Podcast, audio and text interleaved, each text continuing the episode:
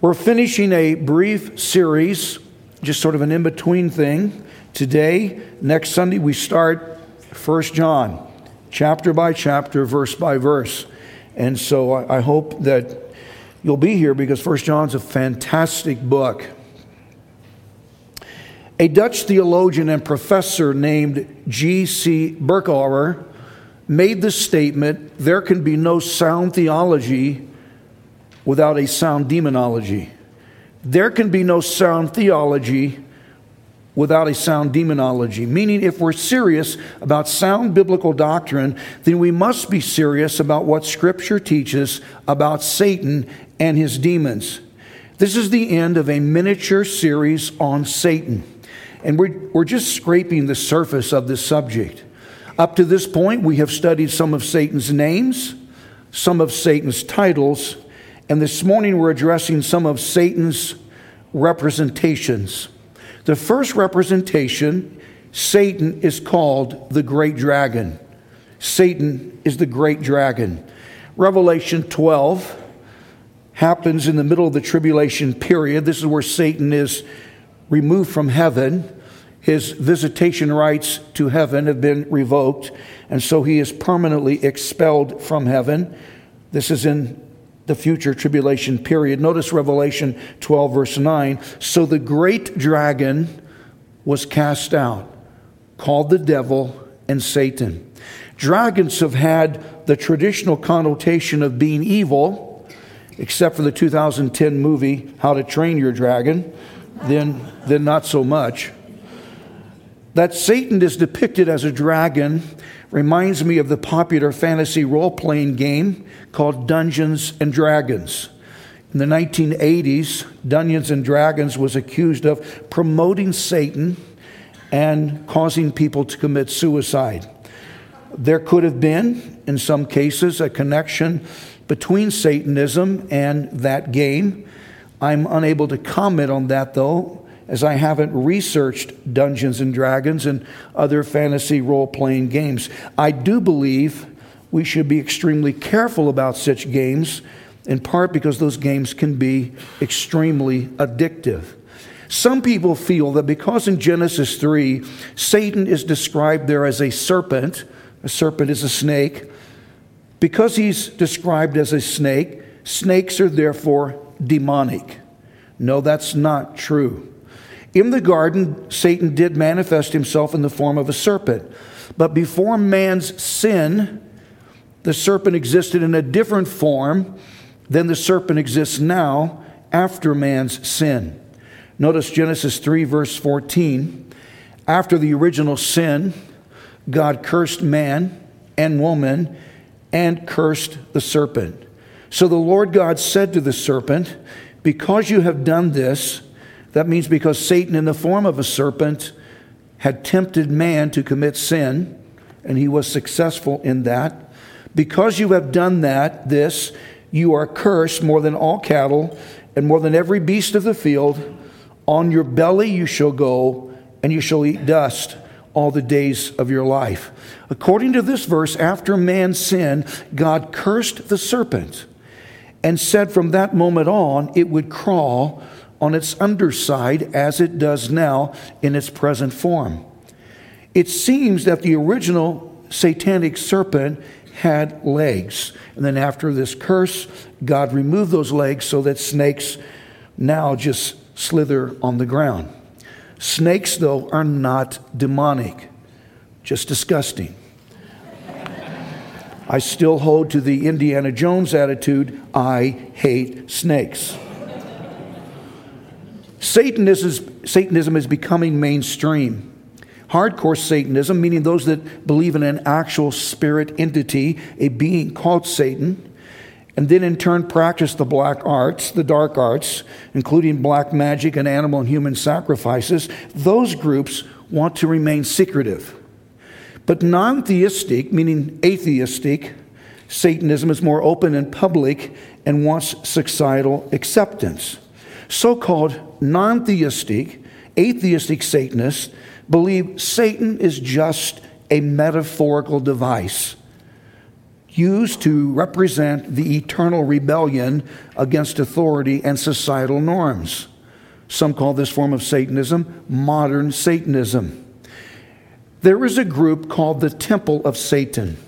Its headquarters opened in 2016 in Salem, Massachusetts. Ironically, Salem is the site of the infamous Salem witch trials that happened in 1692 and 1693. That organization's headquarters is housed in a Victorian former funeral home that is painted a dark charcoal. In 2019, the Temple of Satan received its Internal Revenue Service tax exempt status. Just as churches and parachurch ministries are tax exempt, so is the Temple of Satan.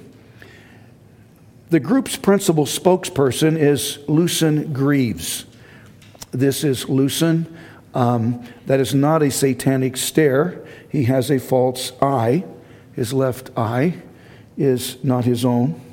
The organization's symbol is a statue called Baphomet. Baphomet. The statue is a large goat headed winged, angel winged occultic idol. And notice the satanic pentagram on its forehead. I should also mention that this is the satanic hand sign. And notice um, the fingers are arranged so as to resemble a goat head. This is the hand sign for Satan. I want us to watch a short clip, video clip from a documentary on the Temple of Satan. This is actually the trailer to that documentary. Watch this. It's a beautiful day here at the state capitol. Great day to be a Satanist. I believe it and I'm very excited about it. We're not what you think we are. Satanic Temple was an idea between a handful of people directly confronting authority. This makes life fun. State officials have put up a Ten Commandments monument on government property. Satanists are demanding equal rights. I am a tax paying member of Arkansas, and I don't want that there. The Satanic Temple says, you also need to put up our monument to Satanism. As a Satanist, I believe that confronting injustice is an expression of one's satanic faith. You see Christian theocracy just creeping itself into our government, and it is our duty to stand up to this. We want people to evaluate the United States being a Christian nation. It's not. We are supposed to be a nation that doesn't allow the government to dictate what is appropriate religious expression. It is out of not only Satanism, but patriotism that I am motivated. Satanism is looking out for the other because we are the other. I am following a code of ethics, having fellowship with brethren. Why can't that be a religion? We do indeed invoke Satan. Hail Satan. Hail Satan. Hail Satan. Hail Satan.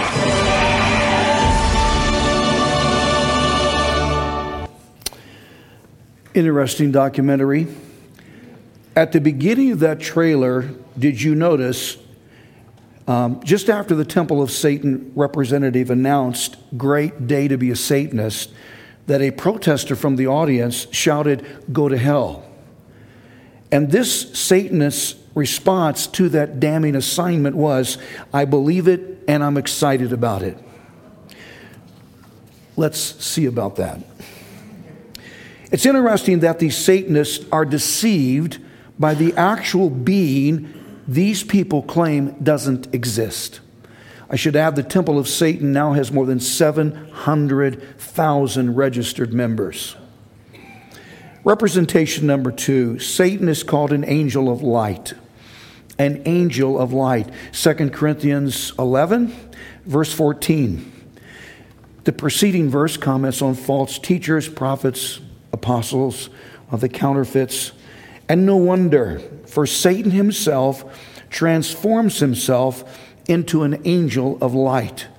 In Scripture, light and darkness are contrasted to represent good and evil. Light represents good, darkness represents evil. Um, Satan represents spiritual darkness, but, but if he feels it will help advance his cause, If he feels it will enable him to deceive more people, then Satan transforms himself from an angel of darkness into an angel of light. Remember, there are two categories of angels. There's a fixed number of angels. God created them. Angels are just indestructible. Um, angels don't die. Angels aren't born. They're just angels the exact number God created. And of that number, there are two basic categories. Two thirds of the angel population are faithful angels, meaning angels uh, that remain faithful to God. Those angels are considered angels of light. And then one third of angels are called fallen angels meaning fallen angels, because those angels were expelled from heaven after Lucifer's initial rebellion against God. And fallen angels are essentially demons. Fallen angels and demons are considered angels of darkness. According to this statement, Satan transforms himself into what seems to be a faithful angel. He transforms himself into what on the surface seems to be an angel of light, but he isn't. He's still full of darkness and he's pure evil. Just because on the surface something seems to come from God doesn't mean that something is from God. One of the best selling books in the 90s was from Betty Eadie. That book was called Embraced by the Light. It was a New York Times number one bestseller. It was supposed to be a first hand account of Eadie's own near death experience. The message of that book was that no one should be afraid to die because after death, there exists an incredible light full of unconditional love. And that light embraces everyone that dies, meaning that all people go to heaven and hell doesn't exist. It's interesting that Eadie has refused to release medical records or submit corroborating evidence that document her actual death, but she still insists that during a hysterectomy in 1973, she died, and she claimed to be dead for as much as four hours. She said it was the result of a supposed hemorrhage that happened, she claimed, during a nurse's shift change. During that time, she said she met this light she identified as Jesus. I question that. I believe that light was probably Satan himself masquerading as Jesus. She relates how she felt herself getting weaker and weaker until she was no longer alive. She left her body and hovered over the hospital bed until three old monks appeared who explained that they had been her guardian angels during her life on earth. So her guardian angels were three old monks. I don't think so. Soon she found herself drawn through a dark tunnel at an incredible speed until she was embraced by the light of an unusual man. She said, quote, I saw a pinpoint of light in the distance. I was instinctively drawn to it.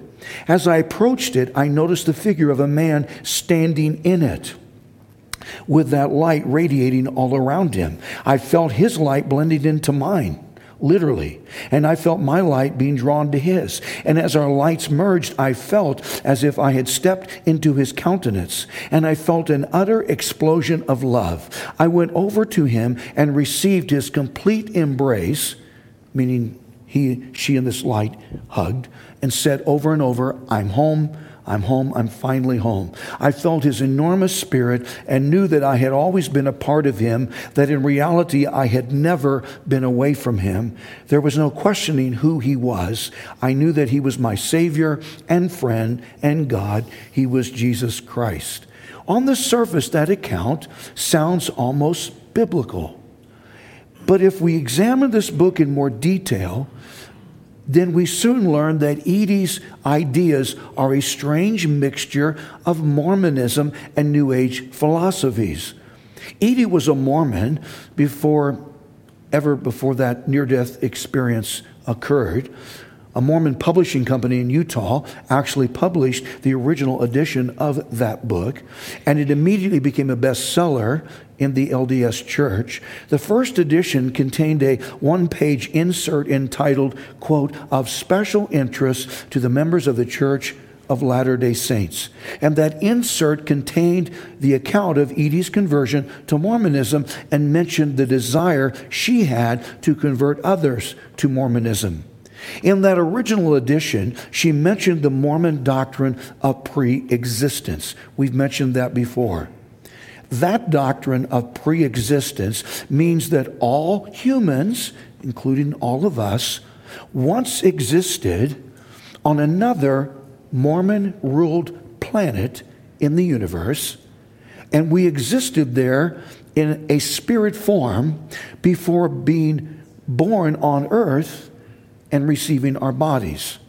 Remember, in part one of this series, we said that pre existence was a basic Mormon doctrine.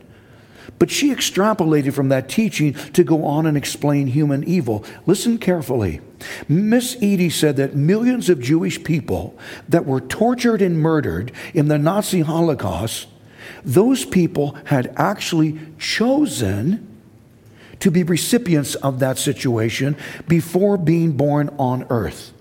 That means, according to Ms. Eadie, and what she said, the Holocaust casualties were not actual victims of Nazism, but were willful participants in the Holocaust. Their pre existent spirits uh, chose to die like that after being born on earth. That's amazing. If that's true, then the Nazis shouldn't be condemned because the SS troops were just fulfilling the wishes of their subjects in putting them to death. That's craziness. In order to be more palatable to the non Mormon public, parts of the first edition were changed. Um, and Ms. Eadie started to describe herself as a non denominational Christian. She is now 80. Uh, I'm not sure how she would label herself, but her books, because she had others she authored, contain definite non Christian teaching. So I question her spiritual profession. The point is that not all people that claim Christianity are actual Christians. Satan lies and the light we see sometimes might be from Satan masquerading as light in an attempt to deceive us. Representation number three Satan is called a roaring lion. A roaring lion.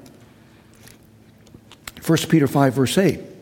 Be sober, be vigilant, why? Because your adversary, adversary means enemy, the devil walks about like a roaring lion, seeking whom he may devour. Lions are interesting animals. Lions are called king of the jungle. Um, a male lion weighs between 350 to 550 pounds. Um, this verse mentions the roar of a lion. Lions are the loudest of all the cats. A male lion is a deep, pitched roar. Uh, some of us have heard that roar at different zoos. Um, and that roar can reach 114 decibels, which is a painful uh, decibel level to the ears. And a lion's roar can also be heard up to five miles away. People, I question, do female lions called lionesses roar? Yes, female lionesses do roar and roar to protect their cubs from danger. Male lions roar, roar to protect their territory. Lions are very territorial. Um, male lions, um, female lions do most of the hunting. I mean, female lions, they're the, they, they do most all stuff.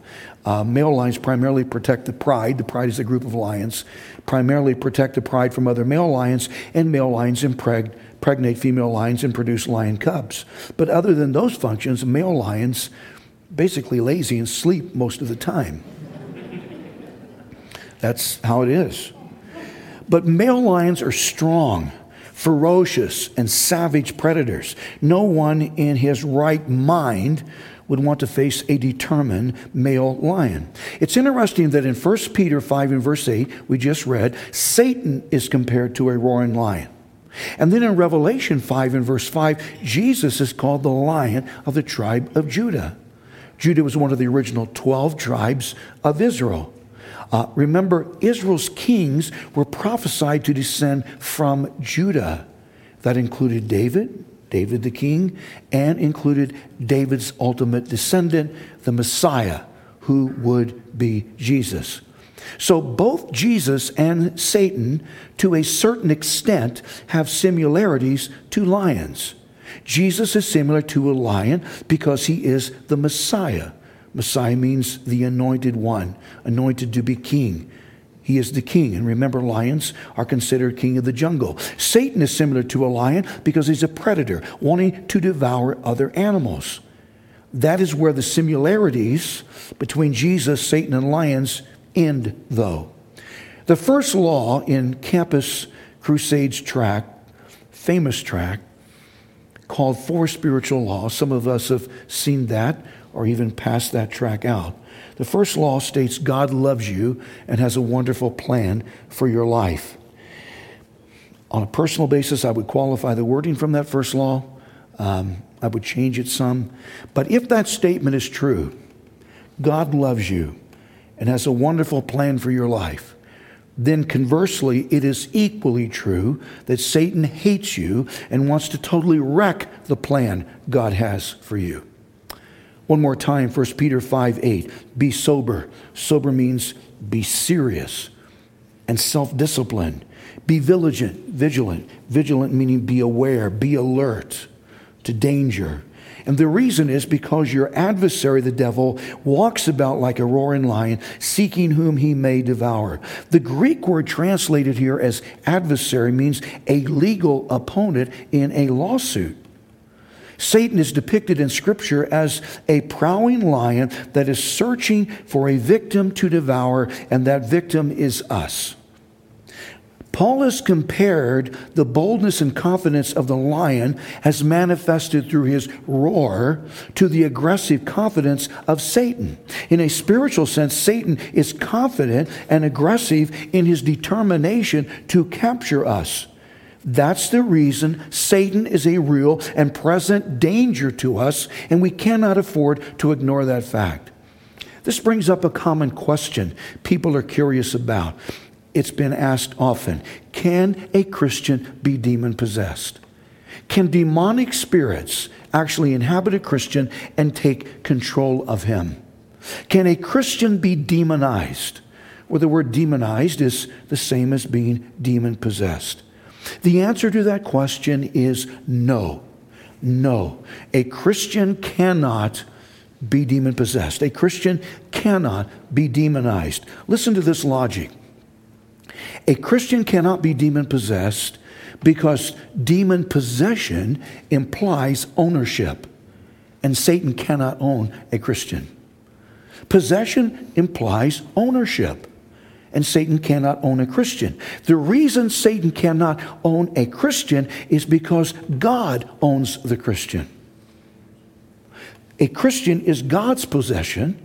Satan cannot own us because God owns us. 1 Corinthians 6, verse 20, addressed to Christians at Corinth, Greece. Notice, for you were bought at a price. The price used to purchase us was the sacrificial death of Christ for our sin on the cross. For you were bought at a price. Therefore, glorify God in your body and in your spirit, which are God's. Our bodies are said to be God's possession, and Satan cannot possess what God already possesses. That means Christians cannot be demon possessed. There are no instructions in Scripture to cast a demon out of a Christian. And that implies that no Christian has a demon that needs to be cast out. But, and don't miss this, Christians cannot be demon possessed. Christians can, though, be demon oppressed. And the actual word oppression means troublesome or bothered and burdened with troubles. Demonic oppression means demonic harassment and demonic trouble. Demonic harassment and demonic trouble. One biblical case of demonic oppression, not possession, oppression, would be Saul. Saul was the first king of ancient Israel. Remember, ancient united Israel consisted of three successive kings before the nation divided into two kingdoms in 931 BC. And those three successive kings were Saul, then David, and then David's son Solomon. Notice this account about Saul. 1 Samuel 16, starting at verse 14. But the Spirit of the Lord departed from Saul, and a di- distressing spirit, a demon, from the Lord troubled him. The Holy Spirit did not start inhabiting people's bodies on a permanent basis until the Jewish feast of Pentecost, after Jesus' ascension into heaven, until that feast of Pentecost mentioned and described in Acts chapter 2. And since then, each Christian is inhabited by the Holy Spirit. It is important to understand, though, that before Pentecost, during the Old Testament age, the Holy Spirit could come and go in and out of people. He would come into someone to enable them to do something special. After that something special had been completed, he could leave them. There was no permanent residence inside a person for the Holy Spirit. In Saul's case, the Holy Spirit was there to enable him to rule the covenant nation of Israel. But then, because of Saul's sin, notice according to verse 1, the Holy Spirit left him. The statement is made, but the Spirit of the Lord departed from Saul the Spirit left him, and a distressing spirit then started troubling him. Most Old Testament theologians believe that this distressing spirit was a demonic spirit that had a serious negative emotional effect on Saul. Now, notice that this distressing demonic spirit is said to be from the Lord. Now, that's interesting. God is sovereign, meaning God is the ultimate ruler, God is in absolute control. And Satan, since he is a created being and inferior to God, cannot do anything without God's permission. God could, if God chose to, God could command a demon to terrorize someone. He could use one of Satan's imps to terrorize someone, but that's probably not what happened here. This just means that God permitted this evil spirit, this demon, to torment and harass Saul as part of his judgment on Saul. Notice verse 15. And Saul's servants said to him, Surely a distressing spirit from God is troubling you. So Saul's servants could see something is something's not right here. You know, Saul's upset. He's bothered. He's troubled. Please notice that this spirit was troubling him. And that's what demon oppression does.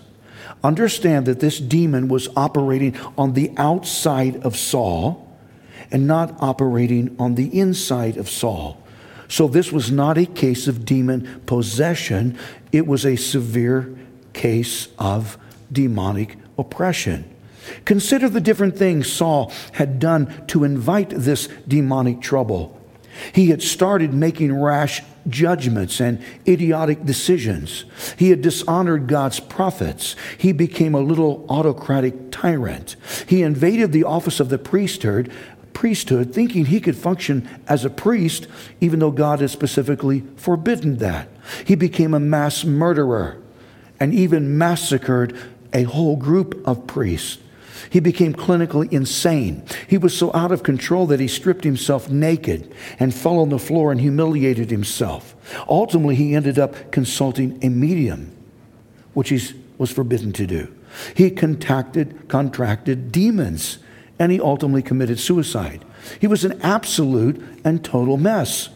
I think that insane asylums, mental hospitals, are probably filled with people some of whom have no legitimate psychological diagnosis. Now, a psychiatrist is always going to label someone with something. You know, they got to keep in business, so they got to find something that they want to put a tag or label on someone. But technically, these people are terrorized by demons. They're there because they have been troubled by demons. And some of the things in our secular culture today, such as ruthless dictators, serial murderers, suicide terrorists, doctors that prescribe puberty blockers and perform sexual reassignment surgeries on small children are all related to demonic involvement. Because of his sin, Saul was experiencing God's judgment on himself in the form of severe bouts of depression, delusion, anger, and rage, which were initiated and aggravated by the evil spirits assigned to him. Notice verse 16. The servants said, Let our master now command your servants who are before you to seek out a man who is a skillful player on the harp. And it shall be that he will play it with his hand when the distressing spirit from God is upon you, and you shall be well. So, 17, so Saul said to his servants, Provide me now a man who can play well, and bring him to me.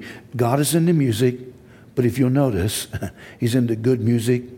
Uh, he wants a skillful player, a man who can play well, not just anybody. That applies to singing also, which is why most of us should never sing a solo. Verse 18 Then one of the servants answered and said, Look, I have seen a son of Jesse the Bethlehemite who was skillful in playing. He met that criteria. A mighty man of valor, a man of war, prudent in speech, and a handsome person misses me there. And the Lord is with him. Verse 19 Therefore Saul sent messengers to Jesse and said, Send me your son David, who was with the sheep. Verse 20 And Jesse took a donkey loaded with bread, a skin of wine, and a young goat, and sent them by his son David to Saul. Verse 21 So David came to Saul and stood before him. And he, Saul, notice, Saul loved him greatly, and he became his armor bearer. That would soon change. Verse 22 Then Saul sent to Jesse, saying, Please let David stand before me, for he has found favor in my sight. Verse 23 And so it was, whenever the Spirit, meaning this distressing demonic spirit from God, was upon Saul, that David would take a harp and play it with his hand. Then Saul would become refreshed and well, and the distressing spirit or demon would depart from him. David seemed to be able to provide a temporary solution to some of Saul's emotional symptoms, proving that music can be extremely therapeutic, even in a spiritual sense, because as David played his harp, that soothing music caused the demonic spirit to go away, and Saul experienced some relief. The point is that demonic oppression can now, just as it did then in the case of Saul, result in troublesome issues and problems. On our short anniversary trip this past month, um, we decided, or I decided, and Hope he said okay, um, we visited the Haunted Museum in Las Vegas. Some of you, probably most of you, have never heard of that. Um, that mansion was built in 1938. Um, the owner uh, of the Haunted Museum, who is also the primary paranormal investigator uh, on the show Ghost Adventures, was, was warned not to buy that museum. Apparently, there had been satanic rites and rituals conducted in the basement, and uh, people had died there. Uh, that's what he was told, and the research seemed to indicate. And so when we came to the basement, we were warned about the basement and told you don't have to go down there unless you want to. I was the first one down. And um, I'm curious, I have an inquisitive mind. So we, we visited this haunted museum because I was curious to see if I could, you know, I do some research, find some information I could use in this sermon series or another series, and, and I found some things. We had to sign a waiver first, stating that we wouldn't hold the museum responsible for injuries that could potentially occur during the two hour long tour, as some people do get frightened and pass out and fall and break things. So we had to sign a waiver. The museum was strange and semi creepy. Uh, there were some scary stories and warnings about different things in different rooms inside the museum, and people were given the chance either you don't have to go in if you want to, if not, stay here because this could happen potentially. And uh, I, I'm certain some of it was hype. I mean, that's how they sell tickets. But there was no paranormal phenomena during our time there, except near the end of the tour, Hopi happened to notice she had a large scratch on her left forearm and it was bleeding. It was probably an inch and a half in length and it was bleeding. And she was shocked. She said, Look at this. Because she didn't remember scraping against something, she didn't remember even being touched. She still has no idea how she got such a large scratch. One of the tour guides did tell us that being scratched was not an uncommon occurrence at the museum. I also know there have been 26 documented cases, meaning photographs, of people being scratched across the back, some of them severe scratches across the back, during the tour of the supposed haunted Old Washoe Club in Virginia City. Some of us have been there. Could those scratches be some form of benign demonic oppression just to make us aware of the fact that Satan's demons are present? I don't know. I guess it's possible. Some of the more problematic symptoms from demonic oppression are, are physical, sleeplessness, nightmares, severe anxiousness, self mutilation, addictions, and different sicknesses and diseases. Suicide could also be, in some cases, attributed to demonic oppression. Spiritual symptoms, this apathetic spiritual attitude and even anger toward God. Paranormal phenomena, such as doors opening and shutting, hearing footsteps, and even voices some symptoms are financial, unusual financial pressure, especially if there is a rapid succession of unexpected financial disasters. And some symptoms could be emotional. Frequent outbursts of anger, emotional instability going from high highs to low lows, and often hopelessness and abnormal fear and paranoia. Now, don't misunderstand, that doesn't mean that each negative thing we experience is the result of demonic oppression, because most of the time it probably isn't. Probably 99% of the time it probably isn't. Most negative things that happen to us, we have created ourselves, and there is a direct result from our, our sin, or as a result of our foolish decisions or are there as sometimes from circumstances outside our control. Life happens. But Satan and his demons can also cause us some of the problems we just mentioned, and we need to be aware of that. There are certain things we can do that invite demonic oppression, and some of those things are on the note sheet past or present participation in occultic practices such as Ouija boards, tarot cards, astrology, seances, necromancy, that's contacting dead spirits, and divination. According to Deuteronomy 18, verses 9 through 14, those are all definite prohibitions. It's interesting, if you go to the old Washoe Club uh, and take the tour, uh, someone will tell you that for $400, you and some of your friends can spend the entire night in that hotel, old hotel, that building, spend the entire night there, and uh, no one else is going to be there. You can spend the night in this supposed haunted building. And I guess some people do that, but from what I understand, nobody makes it through the night. Everybody comes running out at about one o'clock in the morning. But one of the prohibitions, the tour guide said, if you choose to do that, you cannot, you are not allowed to bring an Ouija board into this building. Even non Christians understand that Ouija boards are a point of contact for demons. Second, past or present participation in false religion is inviting demonic oppression. 1 Timothy 4, verse 1 states that false religions ultimately teach, quote, the doctrine of demons. Third is drug usage. Drugs can alter the state of someone's mind, and that can be an invitation to demonic influence. Fourth, occultic meditation techniques. This New Age teaching that we should empty our minds and then repeat some continuous strange mantra can result in losing personal control of our faculties.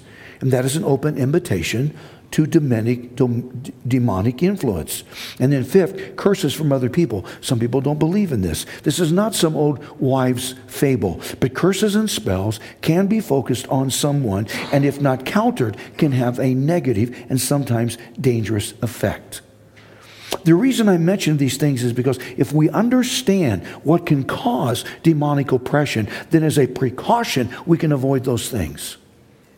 Now, the solution to satanic oppression, satanic harassment, satanic trouble, the solution is to resist Satan. Resist Satan. And there's one verse in particular that should summarize our personal reaction to Satan. James 4, verse 7. Therefore, submit to God, resist the devil, and he will flee from you.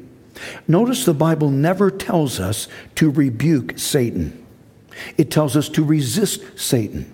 Scripture never tells us to bind Satan, it tells us to resist Satan.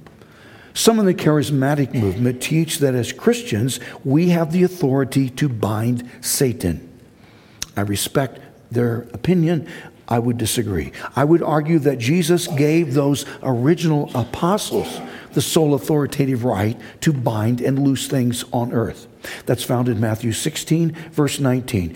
Jesus said there, and I will give you the keys of the kingdom of heaven. In a direct sense, Jesus made that statement to Simon Peter. And in an indirect sense, Jesus made that statement to those other apostles that were present at that moment. And then notice the statement made in the second half of verse 19. And whatever you bind on earth will be bound in heaven. And whatever you loose on earth will be loosed in heaven. Those words, bind and loose, were common Jewish words used in legal judicial cases. So, bind and loose were words used in judicial proceedings. To bind something meant to announce that something was forbidden. To bind something meant that that something was restricted. It was inappropriate. It shouldn't be done. And then to loosen something meant to announce that that something was permitted. Someone was free to do that something. It's not that these apostles were assigned the privilege of changing God's mind. That's not possible. Those men didn't have the opportunity to change God's mind as if whatever those men decided on earth would be agreed to in heaven. No, it's not that those men made a decision and then announced to God that he needed to sign off on that decision. But if those apostles fulfilled the biblical criteria in deciding on matters, and this is true in church discipline, just after this passage, if those apostles fulfilled the biblical criteria for determining things, then those decisions will match what God had earlier decided in heaven. If those apostles bound something meaning forbade something, prohibited something, then that decision acted as a match to what God had earlier decided in heaven. If those apostles loose something, meaning permitted something, freed something, then that decision agreed to is what God had earlier decided on in heaven. Listen to the Amplified Bible. I will give you the keys, keys mean authority, of the kingdom of heaven. And whatever you bind meaning forbid, declare to be improper and unlawful, whatever you bind on earth will have already been bound in heaven. And whatever you loose, meaning whatever you permit and declare lawful on earth, will have already been loosed in heaven. But, people, this has nothing to do with binding Satan. I have heard Christians announce in a prayer Satan, we bind you from this house. Satan, we bind you from this place. Question If we could actually bind Satan and render Satan impotent and ineffective, then why don't we just go ahead and bind him from the entire earth? Because there's no location on this planet where he's not a problem. No, we don't do that because we can't do that. We cannot actually bind Satan. That's God's job. Satan is scheduled to be bound at some prophetic point, But notice who it is that binds him. Revelation 20, starting at verse 1. Then I saw, this is John the Apostle, then I saw an angel coming from heaven, having the key to the bottomless pit and a great chain in his hand. Verse 2 He, this angel, laid hold of the dragon. Again, the dragon is Satan, that serpent of old, who was the devil and Satan, and bound him for a thousand years. This happens just at the beginning, at, after the tribulation period has ended, at the beginning of the millennial period, so that the millennium is the ultimate utopia on earth, uh, God binds Satan, has an angel chain him, and cast him into the bottomless pit. At the end of the millennial period, he'll be released for a brief time, and then he will be uh, soon after that uh, cast into Gehenna, the final, ultimate, eternal hell. But notice, Satan is going to be bound in a great chain and cast into the bottomless pit. And notice, it is an angel a faithful angel that is assigned to bind him in chains, not one of us. Zechariah 3, verse 2. This is interesting. And the Lord, the Lord Himself, said to Satan, The Lord rebuke you, Satan. Jude, verse 9. Yet Michael the archangel, in contending with the devil, when he disputed about the body of Moses, dared not, dared not bring against him a reviling accusation, meaning Michael dared not bring an accusation against Satan himself, but instead said, Notice, the Lord rebuke you. At that time, even Michael the archangel, who is at this moment the ultimate angel, faithful angel, wouldn't rebuke Satan. He said the Lord should rebuke him. Now, I understand the frustration we feel because most all that is happening around us that depresses us is from Satan. So someone someone could call Satan names. I have. Someone could in frustration scream at Satan. I have. Someone could do as Martin Luther would do. Um, Luther imagined Satan in the room. He would be so frustrated at his devices uh, that in his anger he would pick up his inkwell and throw it at his this imagined Satan. Well, it just made a huge mess in the room and uh, literally had no effect on Satan himself.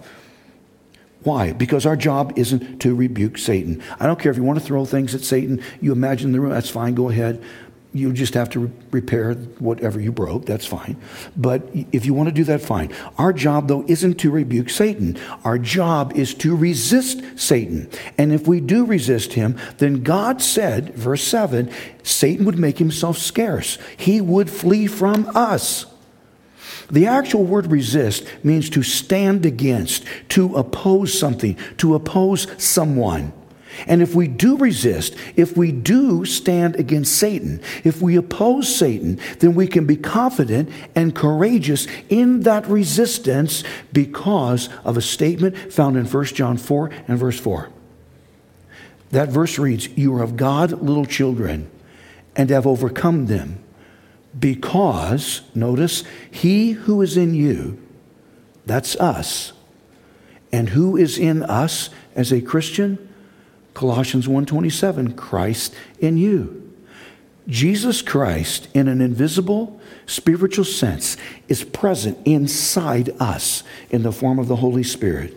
So he who is in you, that's Christ, is greater than is mightier than, is more powerful than he who is in the world and who is in the world, Satan.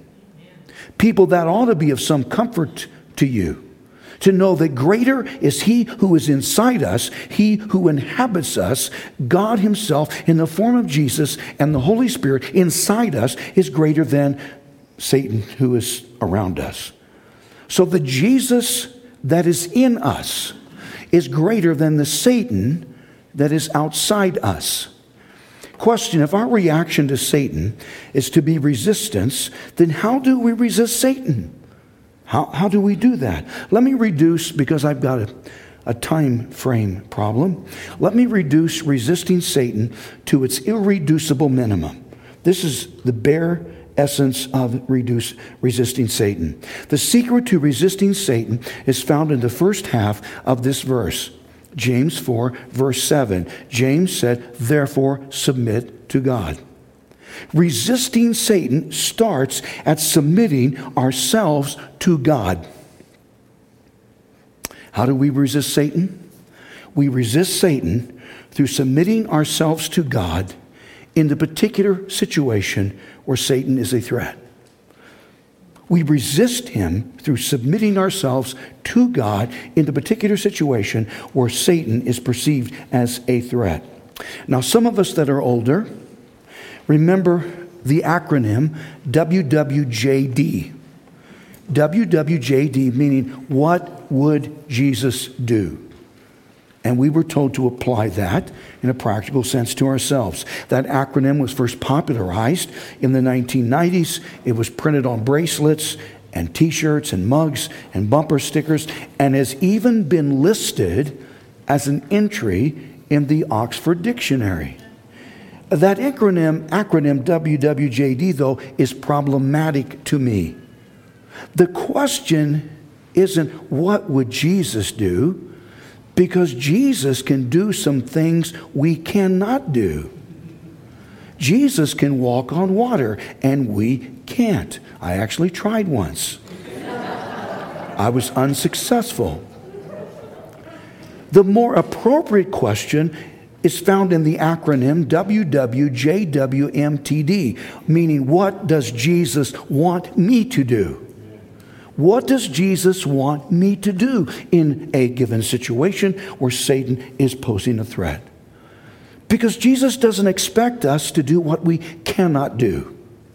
So to resist Satan through submitting to God means doing what Jesus would want us to do in a particular situation. And doing that each time Satan presents a problem to us. I wanted to use the most benign example of this as possible. Something so small, some people might consider it silliness. But in the big scheme of things, it still matters. And the reason I wanted something small, because if we're faithful in the small things, then chances are we will continue being faithful in the bigger things. I went to the gym late one night recently. And I went there to do legs. I went to do leg presses. I, I have knees that bother me doing squats, but for some reason I can still do leg presses, and so I do. And uh, I'm still able, I'm not strong actually, but I'm still able to use an, an unusual number of the large 45 pound plates. Uh, the problem is, those big plates aren't in one location. So it's a serious hassle finding all those big plates and then lugging them over to the leg press machine and using them. And then after I'm finished the sets, it's another hassle returning all those plates to where I found them and then re racking them. I mean, it's, it's, it, I get more of a workout just moving the plates around the gym than, than I do on the leg press. I didn't finish the workout until just before midnight. I, I got there late, and, and so uh, I didn't finish until just before midnight. And literally, no one was in the gym. I was the only person in the gym, which is kind of a strange feeling like, is this my gym now? But I, it was weird. And then all of a sudden, an idea hit me that I could, I could save myself all the time and effort and trouble of unloading those plates, I could just leave those plates, all of them on the leg press machine, and go home. No one was there, no one would see it. Understanding, though, that someone would come in the next morning and go ballistic finding all those plates still on the machine, understanding that they would have to then unload all those plates and bring them back to where those plates belonged. And I'm sure they would have been ticked. But no one knew it would be me. No one could know. Someone said character is what we would do if no one would ever find out. Character is what we would do if no one would ever find out. And so I knew I was being tested. No one would find out if I just said, forget this, and left. That impulsive idea wasn't from God, it was from the deceiver himself. He wanted me to not do what I knew was the right thing to do. The good part is that probably lasted no more than a half a second. Because I'm working on my sermon and I suddenly remembered the question what would Jesus want me to do? so I'm standing there under conviction and go, bummer. I can't get away with anything. I got to do the right thing. So I took all the plates off, returned all the plates to where I had found them, re racked them, took the solution in a bottle and a rag and wiped down and cleaned the leg press machine. I even turned off the overhead fan, which I didn't have to. In fact, on the way out, I said, well, Okay, God, what else do you want me to do in here? and then I left. And I left having an internal sense of satisfaction, understanding that I had just pleased God in something small, but I had pleased God and it upset Satan and sent Satan down the road. And got a sermon illustration in the process. There's the ancient Christian fish symbol most people have seen called the ichthus the ichthus. Notice it has a double line that forms the first letters of five different Greek words. Both the fish symbol and the acronym inside that symbol have had significant meaning to those earliest Christians and still have significant meaning for Christians now. The acronym inside that fish symbol consists of the first five letters of five Greek words, and together those words spell Jesus Christ, God's Son, the Savior. That's the gospel. Jesus Christ, God's Son, the Savior. So this was and still is a sacred Christian symbol. Now, to put things in perspective, this past Tuesday, one of our elders, Tom Kalb, who's in the AV booth, sent me via a text a picture of a twisted and evil distortion of this symbol that he had just seen on a bumper sticker on someone's car just down the street from here. This is that bumper sticker. Notice the horns on the letter N.